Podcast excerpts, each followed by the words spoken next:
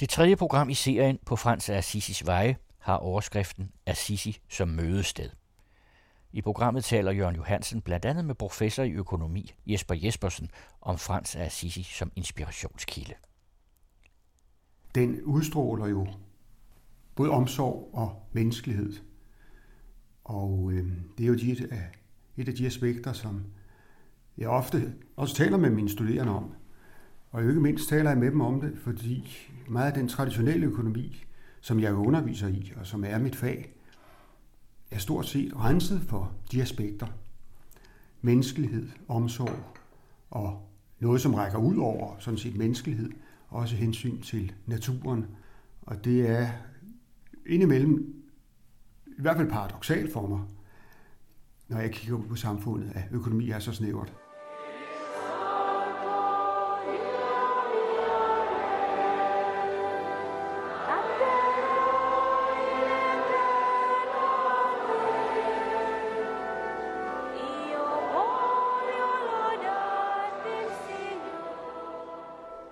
Velkommen til det tredje program i serien på Frans af Assisis veje. Overskriften er Assisi som mødested. Mit navn er Jørgen Johansen, og sidst i programmet taler jeg med professor i økonomi Jesper Jespersen om hans forhold til helgenen fra Umbrien. Men først går vejen til mødestedet Assisi.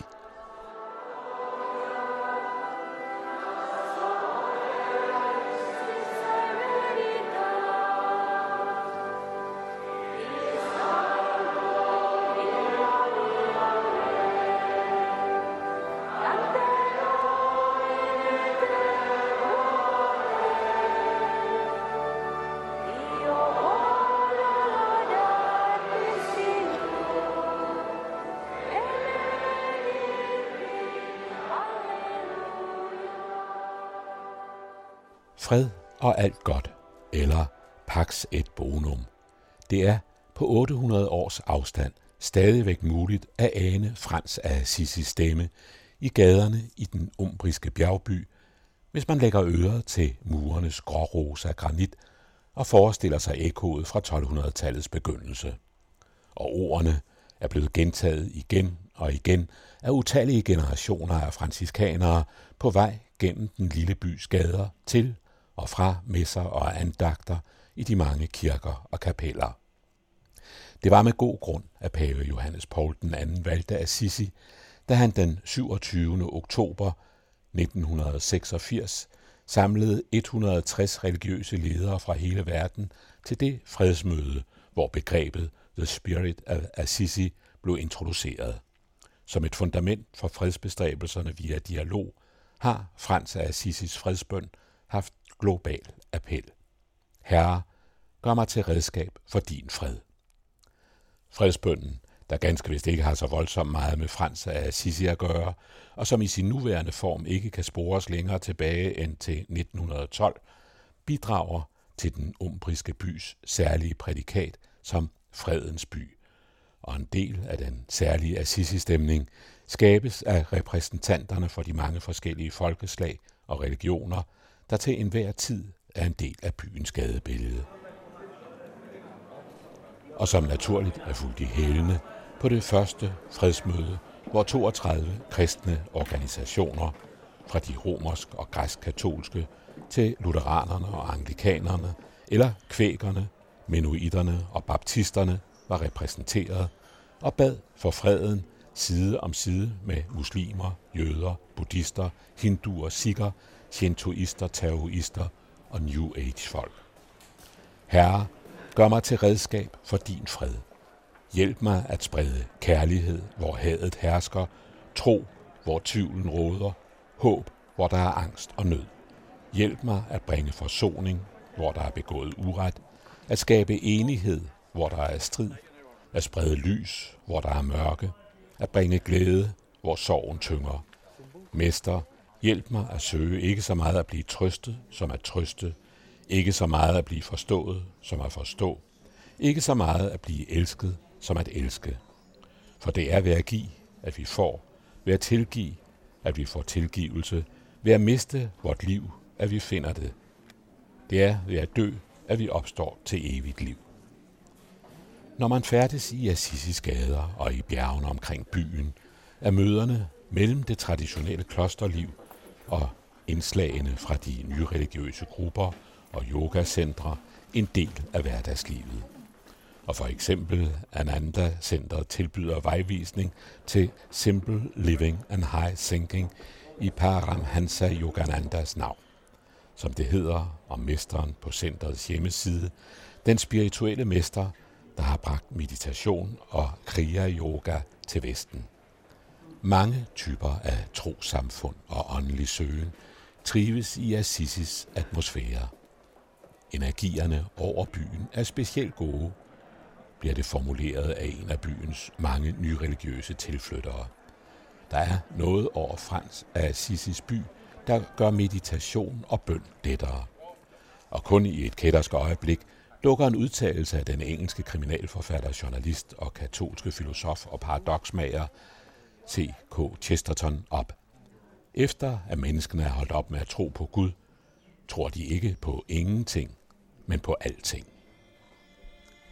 Med Rocamadours fæstningsmure på toppen af Monte Subasio til at signalere middelalder og 1200-tal, er man ikke et øjeblik i tvivl om, at det vil være helt i Assisis interreligiøse ånd at slippe fantasierne løs og forestille sig et møde mellem helgene fra Umbrien og hans samtidige og på mange måder åndeligt nært beslægtede digteren, sufimesteren og mystikeren Rumi eller Jalal al-Din Rumi, der blev født i Afghanistan i 1207 og døde i Konya på den anatolske højslette i 1273, og som for eksempel Dag Hammarskjöld, FN-generalsekretær og modtager af Nobels fredspris, betragtede som et ikon for en verdensomspændende tolerance og citeret for ordene Kærligheden har ingen religion, men kun Gud.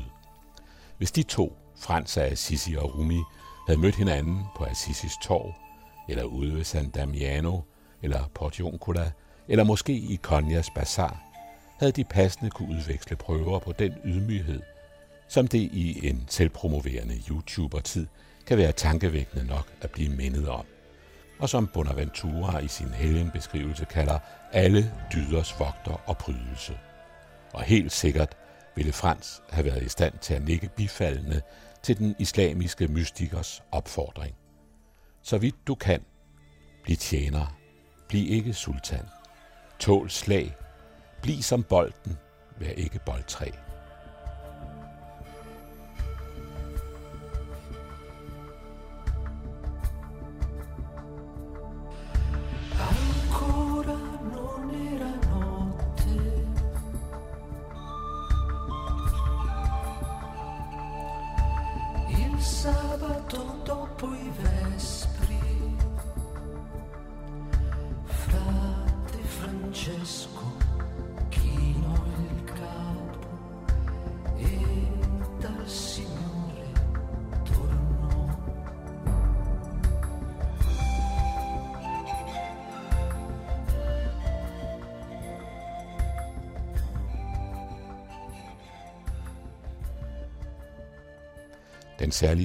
Spiritualitet eller sfære af hellighed, som igen og igen bliver fremhævet som et af Assisis kendetegn, kan uden tvivl forklares på mange og på meget forskellige måder, alt efter hvem der giver forklaringen.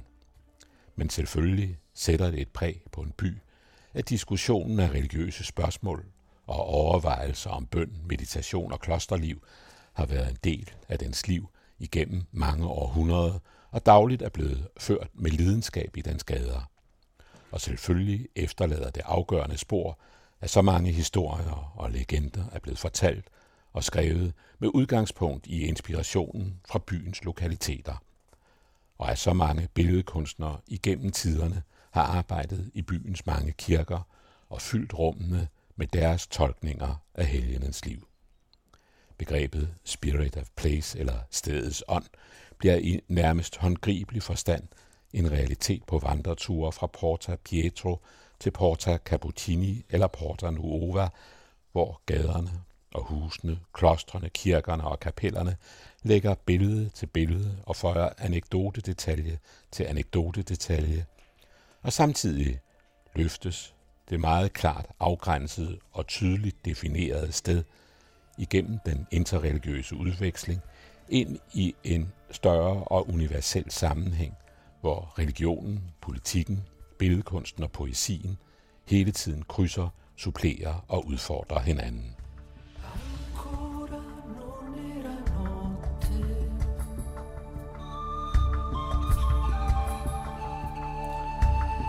sabato dopo i vespri frate Francesco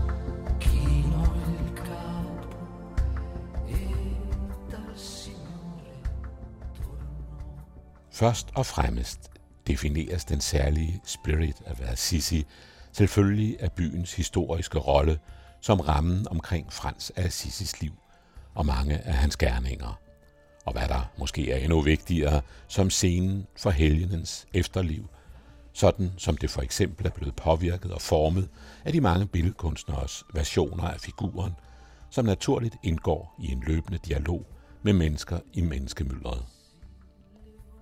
Overalt leverer byen og dens omegn stikordene til Frans som en meningsgivende skikkelse. Uanset i hvilken retning den besøgendes søgen går, så er det muligt at finde en genklang og et svar i skikkelsen Frans. Eller som Peter Schindler, dansk katolsk pater og forfatter et sted har skrevet, Frans må i al sin tilsyneladende ubetydelighed have været en mægtig ånd, for alle har brug for ham.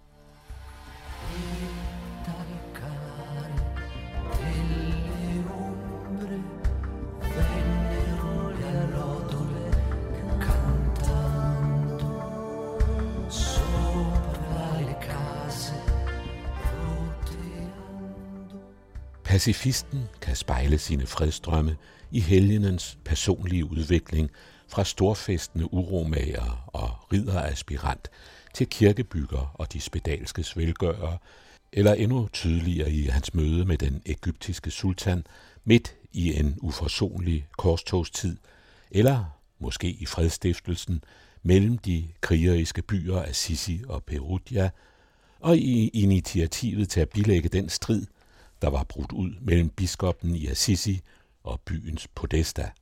Da Frans hørte om stridigheden mellem de to magtfulde mænd, befalede han en bruder at synge solsangen for dem, med tilføjelsen af blandt andet linjen Lovet være du, Herre, for alle dem, som er kærlighed til dig, tilgiver deres fjender og udholder skrøbelighed og trængsel. Da de to stridende samfundsstøtter hørte sangen, bevægede den dem ifølge overleveringerne så dybt, at de angrede deres gensidige had og lod sig forsone. Og således kan gæsten i Assisi med fred i sindet bevæge sig fra biskopens domæne, domkirken San Rufino, til Piazza del Comune med podestagens Palazzo del Capitano del Popolo, og måske er det på sin plads at sende fredstifteren Frans en kærlig tanke fra det langstrakte og ualmindeligt charmerende torv og fra et af cafébordene, der giver udsigt både til Minerva-templets imponerende søjler og fontænen, der først kom til mange år efter Frans af Assisis tid i byen. Den stille rislen fra springvandet sender sine egne beroligende signaler til folk, der har slået sig ned med en cappuccino eller en espresso ved et af pladsens borde mens vi, godt placeret ved bordet, som den naturligste ting af verden, åbner for den sidste sms-besked, der er ankommet til vores mobiltelefon, kan vi et øjeblik lege med tanken om, at mens det for mange af dem, der i tidens løb har siddet ved et bord her på torvet, har været en indlysende kendskærning og en naturlig ting, at den hellige Frans modtog stigmatasårene på bjerget Laverna i 1222, et af de elementer i helgenbiografien, vi har svært ved at tage til efterretning, så ville tanken om direkte kommunikation med venner og familie tusinder af kilometer væk af de fleste af vores caféfælder fra fortiden være blevet betragtet som vanvittige fantasier. Virkeligheden er under forandring, og opfattelserne af rationelt og irrationelt skifter. Den velhavende klædehandlers søn er blevet et ikon for socialt hjælpearbejde og placerer sig klart i en tradition for kravet om social retfærdighed. Ikke alene levede han som de fattigste i samfundet, han demonstrerede også på en hver tænkelig måde sin samhørighed og solidaritet med samfundets mest marginaliserede grupper, sådan som det illustreres i legenden om tiggeren. Han afviste sin fars butik, for derefter at løbe efter ham ud på gaden for at gøre sin uret god igen. Eller legenden om pilgrimsrejsen til Rom, hvor han i al hemmelighed lånte en tiggers pjalter for at bede om almisser for simpelthen at erfare, hvad det vil sige at være fattig og spise nødsens brød. Til de vigtigste overskridelser af den velbjergede borgersøns erfaringer og sociale normer hører hans pleje af de spedalske og hans mildhed over for røvere, sådan som den illustreres af fortællingen i Fioretti om tre røvere, som blev omvendt ved den hellige Frans, da helvedes straf og paradisets herlighed blev åbenbaret for en af dem. Da en af brødrene fra klostret Monte Casal fortalte, hvordan han havde jaget nogle røvere væk, i rette satte Frans ham og sagde, at søndere snarere bliver omvendt ved blidhed end ved hårde bebrejdelser. For også Kristus, vor mester, hvis evangelium vi har lovet at leve efter, har sagt, de raske har ikke brug for læge, det har de syge. Og jeg er ikke kommet for at kalde retfærdige, men syndere. Derefter sendte helgenen broderne afsted for at finde røverne og give dem brød og vin og undskyld, at han var hård ved dem og ikke sørgede for dem. Så beder du på mine vegne om, at de ikke mere forvolder ondt og fornærmer deres næste, men frygter Gud. Når de har gjort det, lover jeg fremover at forsyne dem med alt, hvad de har brug for. Man kan næsten forestille sig, hvad det ville udløse af reaktioner og diskussioner, hvis netop den fortælling fra Fioretti blev brugt som oplæg til et møde i retsplejeudvalget, hvor tilhængere af hårdere straffe for bandekriminalitet ville ryste opgivende på hovederne. En af rigdommene ved udflugterne til Frans af Assisis blomsterhave af fortællinger er de mange provokationer og helt aktuelle udfordringer til den herskende tankegang, som de små historier rummer. En af de mest radikale udfordringer, manden fra Assisi præsenterede sin samtid og alle senere tider for, er den konsekvente og kompromilløse fremhævelse af fattigdommens dyder. Ægteskabet med fru fattigdom var uden tvivl det vigtigste skridt i hans liv. Igen og igen argumenterede han for besiddelsesløshedens glæder, sådan som han for eksempel gjorde det i en samtale med Assisis biskop, der opfordrede ham til at moderere sin regel og skaffe brødrene lidt ejendom. Herre, hvis vi ejede noget, blev vi nødt til at forsvare det med våben, svarede Frans. Besiddelser fører som regel til stridigheder og retssager, og derved hæmmes kærligheden til Gud og næsten meget. Derfor ønsker vi ikke at eje noget i denne verden. For Frans af Sisi var et liv i evangelisk fattigdom, sådan som Kristus og hans apostle levede det, et klart og nødvendigt modtræk mod den materialisme, der bredte sig i de italienske bystater, hvor afstanden mellem rige og fattige voksede, og det er ikke svært også at se Frans som en bidragyder til en anden af nutidens politiske diskussioner, hvor ikke mindst svælget mellem rige og fattige lande er et af de store temaer.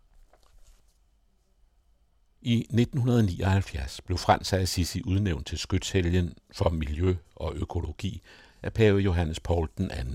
Og stort set hver eneste souvenirbutik langs via San Francesco, via Fontebella eller via Portica minder med kakler, tallerkener og små keramikstatuer om det hellige bysbarns særlige forhold til naturen og dyrene. Men trods alle turistklichéerne er det alligevel muligt i Assisi at nærme sig kernen i San Francescos engagement i naturen. Et af de oplagte steder at opsøge miljøets og naturens frans er i hans basilikas nederste kirkerum, foran San Francesco-mesterens maleri af situationen, hvor han prædiker for fuglene. Det var det samme motiv, Giotto gentog i det øverste kirkerum nogle årtier senere. Men det var altså San Francisco-mesteren, der omkring 1260 lancerede det motiv, der i dag er blevet et af bæredygtighedens emblemer, og som med sit mønster af træernes og buskenes grene og af lyttende fugle, er den poetiske åbning til hele kredsen af eventyrlige fortællinger om Frans og dyrene. Fuglene slår sig regelmæssigt ned i fortællingerne i Fioretti og på siderne i de forskellige helgenbiografier. Og når Frans taler til fuglene, bliver de stille og lytter. Han slutter venskab med en fald på Laverna og befrier turtelduer og bygger redder til dem. Lam og kaniner springer omkring i legenderne, og helgenen sætter fiskene tilbage i vandet i Trasimeno-søen og advarer dem imod at lade sig fange igen. Selv ormene bringer han i sikkerhed ude i vejkanten. Han henvender sig gerne til både broder Fasan og søster Sikade, og det mærkeligste af alle eventyrene om Frans usædvanlige evne til at kommunikere med dyrene, er fortællingen om den uld, han tæmmer i byen Gubbio. I Fioretti fortælles det, hvordan den hellige Frans gør en grusom uld til et yderst sagt modigt dyr, og sørger for, at der bliver sluttet fred mellem ulven og Gubbios indbyggere. Hemmeligheden i Frans af Assisis omgang med dyrene og i hele hans forhold til naturen er respekten og den klare betoning af ligeværdighed, sådan som den helt umiddelbart kommer til udtryk i brugen af tiltaleformerne broder og søster. Det er den udstrakte omsorg for det skabte, lovsangen til alt, hvad der vokser og lever i naturen, der gør middelalderhelgenen fra Umbrien til den indlysende og helt nutidige skytshelgen for miljøet og økologien. I solsangen, der lige så tit går under titlen Skabningernes lovsang, omfavner han hele universet med bruder sol, søster måne, bruder vind og søster vand og bruder ild, og lader glæden over naturen, som spejler Gud, få frit løb i samme åndedrag, som han hilser søster død. Lovet være du, min herre, gennem vores søster, moder jord, som opretholder og nærer os og frembringer alskens frugter med farvede blomster og græs. Den stærke naturfølelse og umiddelbare glæde ved denne verdens planteliv og levende skabninger er en del af forklaringen på den næsten magiske tiltrækningskraft og fortryllelse, der udgår fra figuren Frans af Assisi.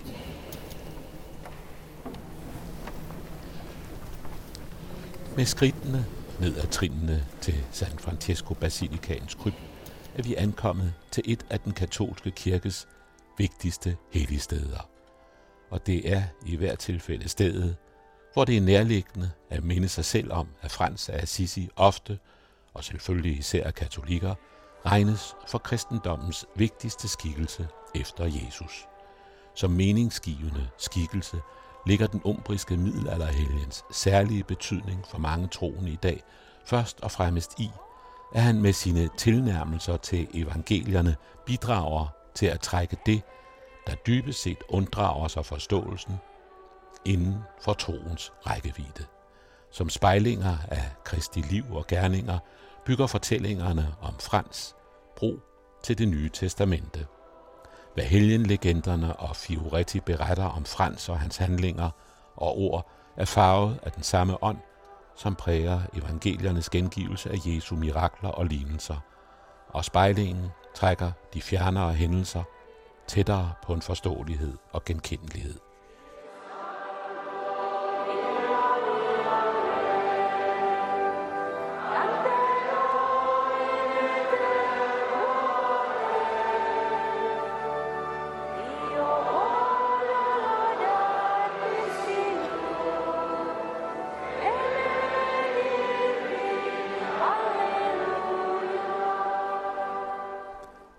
Da helgenbiografierne fortæller om Frans af Assisi, er det muligt at se evangeliernes beretninger om Jesu liv og lære gentaget.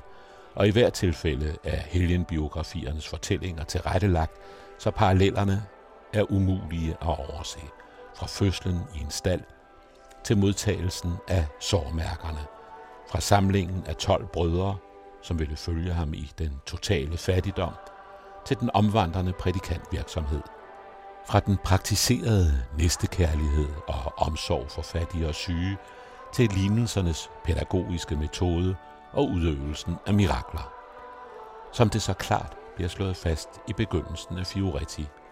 Allerførst bør vi vide, at vor hellige fader Frans i alle sine handlinger lignede Kristus.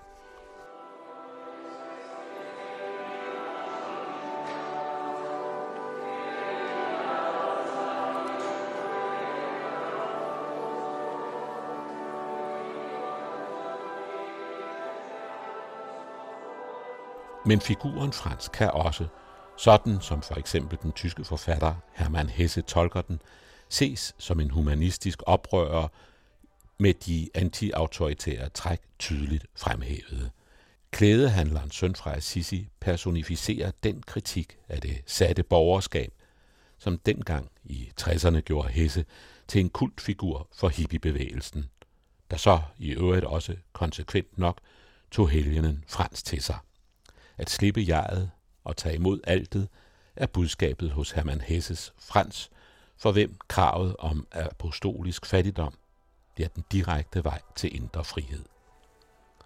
Med sin jævne façon, som altid var rettet mod det nærværende og arbejdsomme liv, forstod Frans uden nogen form for dogmatisk udlægning først og fremmest Jesu ord i deres betydning for det daglige, praktiske liv. Med instinktiv forståelse for det væsentlige holdt han sig derfor til reglen om apostolisk fattigdom. Han så fuldstændig besiddelsesløshed som den eneste mulighed for indre frihed. Den Frans, det er muligt at finde i Assisi og Assisis omegn, har utallige og meget forskellige ansigtstræk.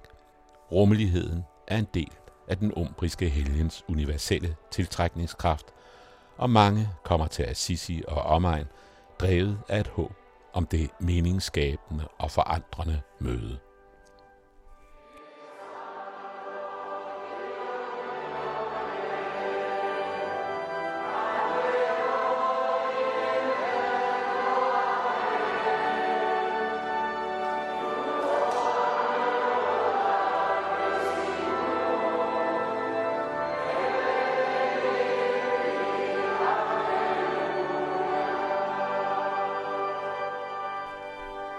Og så er det selvfølgelig slet ikke nødvendigt at tage til Assisi for at stå ansigt til ansigt med Frans. Det kan for eksempel pludselig ske på et kontor på Roskilde Universitet. Du har en plakat hængende på dit kontor, Jesper Jespersen. En plakat, der er en gengivelse af Giottos friske af Frans af Assisi, der taler til eller prædiker for fuglene. Du er professor i økonomi. Hvad har fået dig til at hænge lige netop den plakat op? At den taler til mig. Og sådan smuk. Og så har jeg jo set fresken i virkeligheden sammen med min hustru.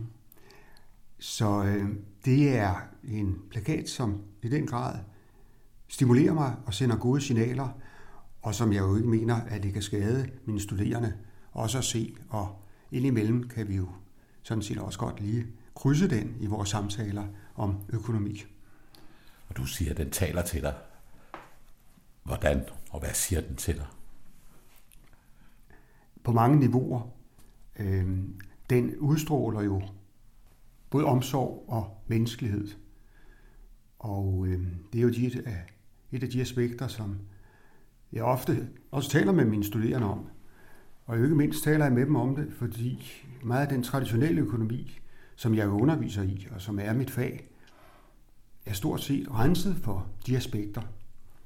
Menneskelighed, omsorg og noget, som rækker ud over sådan set menneskelighed, også hensyn til naturen. Og det er indimellem i hvert fald paradoxalt for mig, når jeg kigger på samfundet, at økonomi er så snævert. Men jeg må vel også sige, øh, indimellem øh, belastende for mig. Og så er det rart ligesom at have Frans i ryggen, som jeg kan tale lidt med og sige, at ja, det skal nok gå, men hold nu fast i det, som du mener er vigtigt, og så ellers gør det, som du forventer at gøre, men med det i baghovedet. Og det lyder så næsten som et lille oprør mod det, jeg tror, du har kaldt den økonomiske fornuft. Ja, og netop når du bruger det udtryk, den økonomiske fornuft, så er det jo fordi, den traditionelle økonomiske teori øh, ligesom bryster sig jo af at være bærer af rationalitet. Og en af de hvad skal man sige, byggeklodser, som indgår i traditionel økonomisk teori, det er jo den såkaldt Rational Economic Man. Det er jo i høj grad angelsaksisk litteratur, vi læser, men jo den økonomiske, og det er jo sagt, heller ikke nogen tilfældighed, at de siger mand, men øh, alt, hvad der ikke kan sættes på formler, alt, hvad der ikke kan øh, opgøres i kroner og øre, det falder uden for det her rationalitetsbegreb.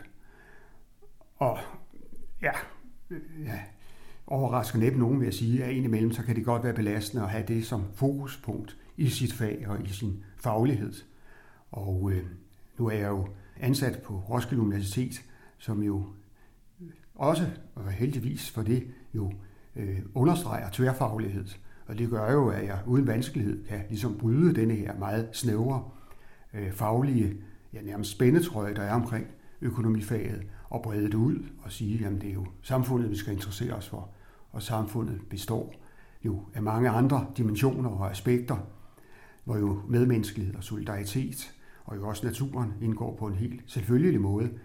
Men det forandrer jo så ikke noget ved, at jeg er blevet ansat dernede til at varetage det, om man så må sige, den økonomiske dimension, som jo altså har den her snæverhed. Så det er vel lidt et forsøg på både at signalere over for øh, mine studerende, og måske også at minde mig selv om, ja, der er altså andet end kroner og øre og den såkaldte økonomiske fornuft. Og det er Frans Assisi den rette til. Lad mig sige det sådan, at det er i hvert fald den friske øh, var med til at trykke på de her knapper. Øh, jeg er slet ikke i tvivl om, og når jeg hæver blikket op for min økonomiske faglitteratur, ved jeg jo, at der er mange andre, som jo er repræsentanter for en tilsvarende tænkning.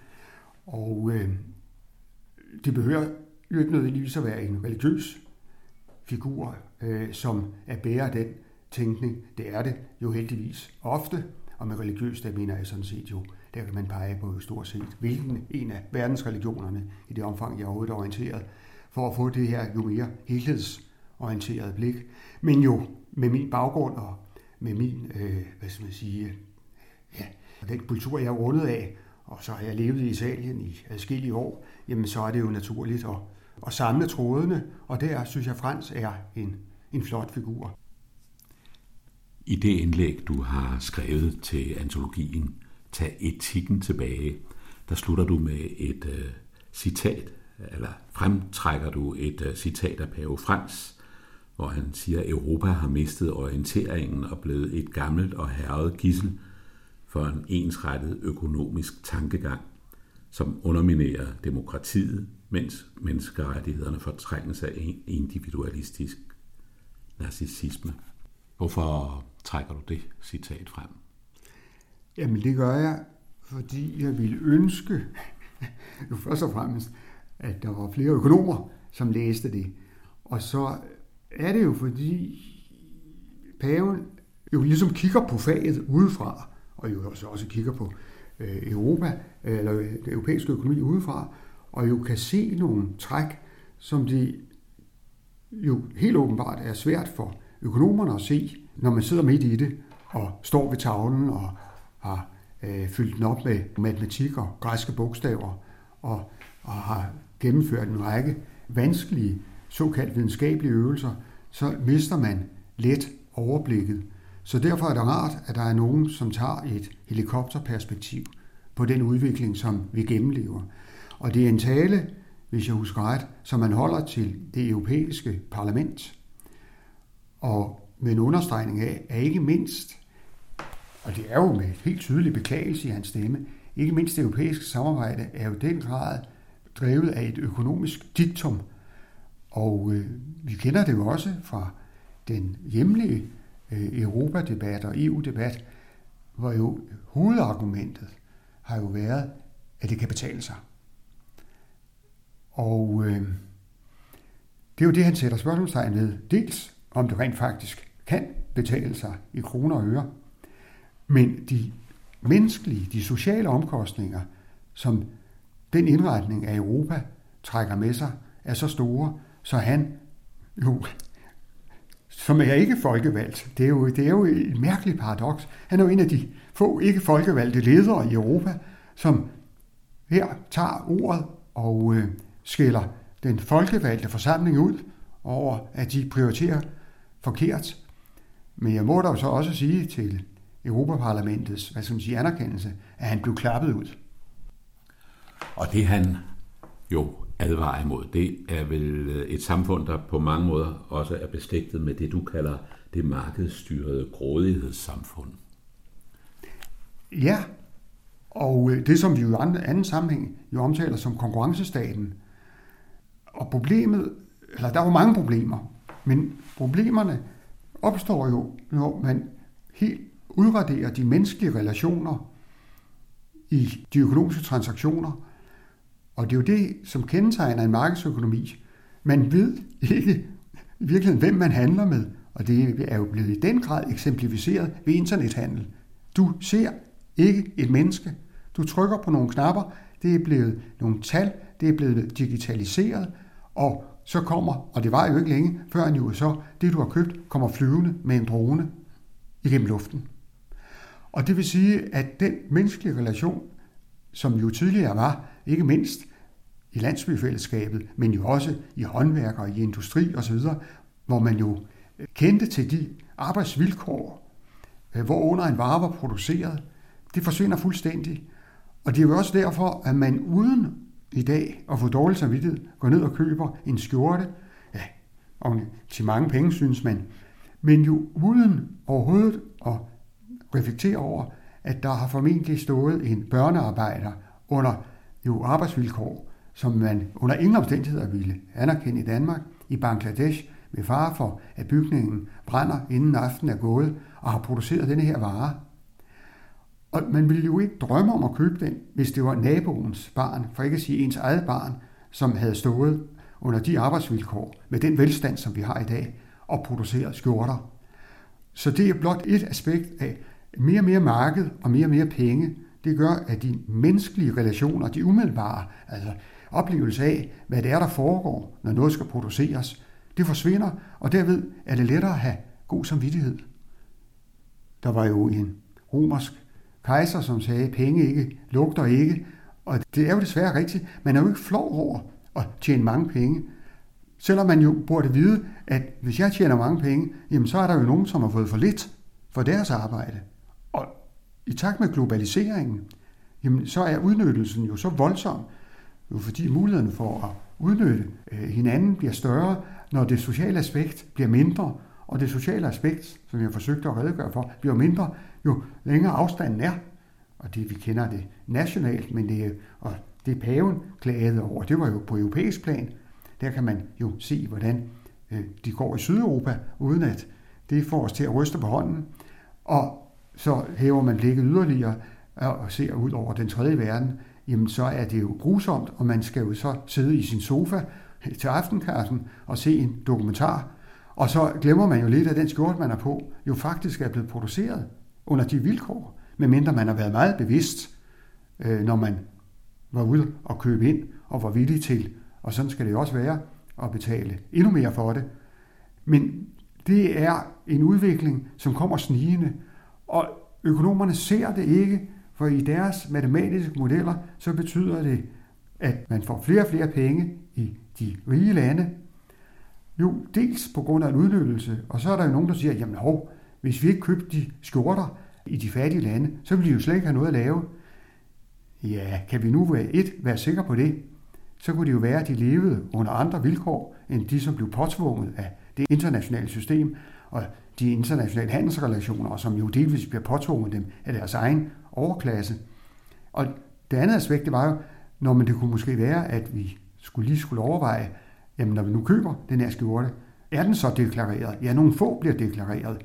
Og det er der jo det, der hedder fair trade, som jeg ikke kan tale for varmt for. For det er jo netop et forsøg på at få det menneskelige og det solidariske, altså netop at få mennesker til at træde frem, også i den internationale handel, at man har en garanti for, at den kaffe, man køber, som er fair trade, den skjorte, som man køber i fair trade, er produceret under forhold, som man, ja, ligesom Adam Smith ville sige, kan være bekendt, når man kigger sig selv i spejlet og får at vide, hvordan de virkelige forhold er. Og det er det super farlige ved mit fag, altså mit fag som økonomi. Ikke mindst, når det bliver omsat til den upersonlige matematik, upersonlige marked og de upersonlige penge, så er det ligesom om, at det moralske og det solidariske ansvar forsvinder ligesom ja, ud i matematikken. Og jeg må, hvis jeg lige må sige en parentes, der er jo ingen øh, økonomilæger, som med respekt for sig selv i hvert fald, og som drømmer om at få Nobelprisen, ikke starter med at fylde tavlen med, med græske bogstaver. Ikke fordi han er velbefandret i græsk filosofi, men det er fordi, det er den måde, man laver matematik på. Og det, du beskriver, det er så det forretningsmæssige, der mere eller mindre overtager, fortrænger verden, dimensioner, sådan er det mere åndelige, det kulturelle, det humane. Ja, en anden af mine helte, og der er jo heldigvis også helte øh, inden for den økonomiske øh, videnskab. Vi skal ikke kun søge til, til religion eller de humanistiske videnskaber. Øh, det er den britiske økonom John Maynard Keynes, som jo skrev i 30'erne, og om noget var påvirket af jo, krisen i 30'erne. Og der kunne man så sige, jamen var det så ikke i den situation endnu vigtigere, at der blev produceret noget mere, blev skabt nogle arbejdspladser. Og det kunne man sige jo, og det var jo også en del af det hans bidrag. Men han advarede jo også mod, at man ikke samtidig så fik lavet en økonomisk struktur, som han karakteriserer som bogholderens jo mareridt, at så snart der er noget, som giver overskud, altså giver sorte tal på bundlinjen, så er det også moralsk forsvarligt. Og han har jo nogle helt groteske eksempler på, hvordan man er parat til at udnytte både sine naboer, hvad er det, man jo i den her sammenhæng inden for økonomi kalder, taler om, jo kreativ destruktion. Ikke? Jamen, hvis man kan få naboen til at gå for lidt, jamen, så er det jo udtryk for, at man gør det bedre end ham, og det giver jo så en gevinst, uanset at det fører til en social katastrofe. Det skal jeg ikke bekymre omkring, og det advarer jo Maynard Keynes imod. Og han går endda så vidt, og det er vi tilbage i 30'erne, og siger, jamen hvis vi forlænger den tankegang, så er vi jo parat til at slukke for solen og månen og stjernerne, fordi de giver jo ikke noget overskud. Så hvis vi der bliver nødt til i netop i økonomiens hellige navn, hvis du undskylder udtrykket, og slukke for sol, måne og stjerner, jamen så gør vi jo glade af det, fordi det er jo, som han bruger, Gud Mammon, som vi har sat i stedet for, eller der er en risiko for, at vi sætter Gud Mammon i stedet for. Og øh, det var jo sådan set inden, at man overhovedet var begyndt rigtig at tage de miljømæssige og naturen ind som et aspekt. Øh, det er klart, han vidste jo også godt, hvordan det foregik i de britiske kulminer, og det var ikke nogen spøg øh, dengang. Så det har også ligget i hans advarsel. Pas nu på, at man ikke får enhver pris, bare det giver overskud, så skal fremme det. Og det er den risiko, hvis man forfølger den, hvad skal man sige, den økonomiske fornuft. Og det var han heldigvis tidligt fremme og advaret imod. Og så er vi jo næsten tilbage ved, med dit billede på væggen, hvor Frans taler til fuglene, fordi det er jo så en del af det udtryk for ja, et modbillede, som han vil også repræsentere netop med sin tilgang til, til det skabte. Ja, det er helhedssynet. Og det er fuldstændig rigtigt.